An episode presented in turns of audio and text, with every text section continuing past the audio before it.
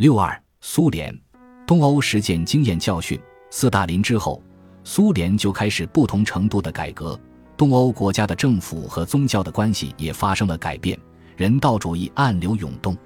东欧巨变之后，这些前社会主义国家都重新回到市民社会，顺应并繁荣了世界范围内的宗教热。苏联和东欧国家在宗教问题上存在的失误和理论上的误区偏狭，尤其需要我们进行深入的学术探讨。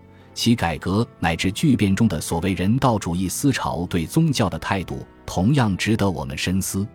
苏联在宗教问题上的失误，苏维埃政权非常注重无神论的宣传教育。十月革命胜利不久后，便在整个国家开展反宗教的宣传。用群众运动的方式同宗教斗争。徐方志教授在《原苏联在宗教问题上的一些重大错误》一文中，将苏联在全国范围开展的反宗教宣传运动分为两个阶段。第一个阶段是十月革命胜利后到一九四一年的卫国战争开始前；第二个阶段是卫国战争结束到二十世纪八十年代。在第一个阶段，苏联对宗教采取了各种斗争方式。如组织反宗教游行、设立反宗教日、发动无神论与神职人员的大辩论等等，其中有些做法在实际操作中变得简单粗暴。卫国战争中，大量群众回到教会，宗教活动兴盛，所以战后党内又掀起了新的大规模的反宗教运动，这是第二个阶段。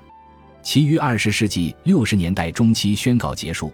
但其指导思想和原则在二十世纪八十年代才改变。反宗教宣传运动确实取得了使信徒人数急剧减少的佳绩，但事实上，人们的宗教信仰和宗教情感是不可能轻易被改变的。党僵化的坚持宗教是人民的鸦片，没有任何灵活和变通，坚持用行政手段打压群众的宗教信仰和宗教心理。认定一切宗教组织都是剥削阶级的工具，其对宗教组织和神职人员采取了坚决镇压的措施。苏联在处理宗教问题方面给我们留下深刻的经验和教训。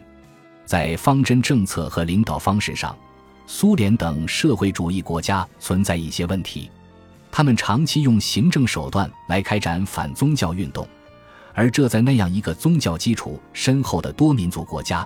显然是行不通的，必然带来深远的社会影响。既然群众基础如此深厚，涉及面如此之广，从执政角度看，反宗教问题也就势必成群众问题。在那样一个多民族、多宗教的社会，这也必然演化成民族问题。宗教作为一种社会历史现象，有其固有的产生、发展和消亡的规律。它的产生是有原因的，消亡也是有条件的。苏联反宗教斗争的策略是根本违反意识形态斗争规律的，希望群众在几年内、几十年内完全彻底的消除宗教意识是不可能的。树立科学世界观是一个复杂的思想建设工程。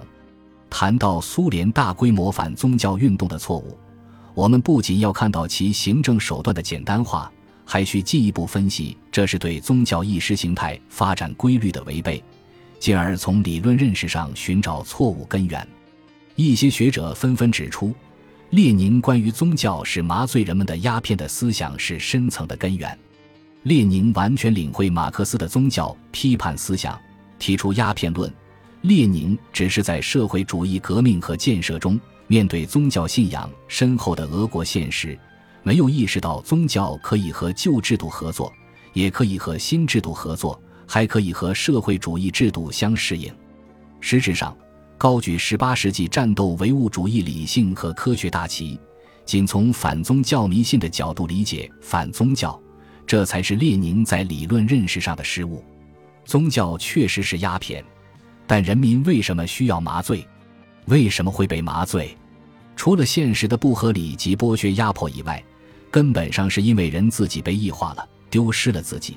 人不知道自己崇拜的其实是自己，无神论不过是扬弃了宗教的人道主义。在这一理论的基础上，作为执政党，在政策上放弃简单化、绝对化的方法，灵活处理宗教事务，也就不会违反宗教发展的规律。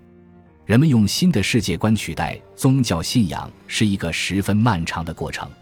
二十世纪八十年代后至九十年代初，宗教热在全国蔓延，中亚地区的伊斯兰复兴运动从文化启蒙发展为重要的政治问题。宗教热以及由宗教引起的运动，成为苏联经济、政治和思想危机的前导，并成为苏联解体的重要社会条件。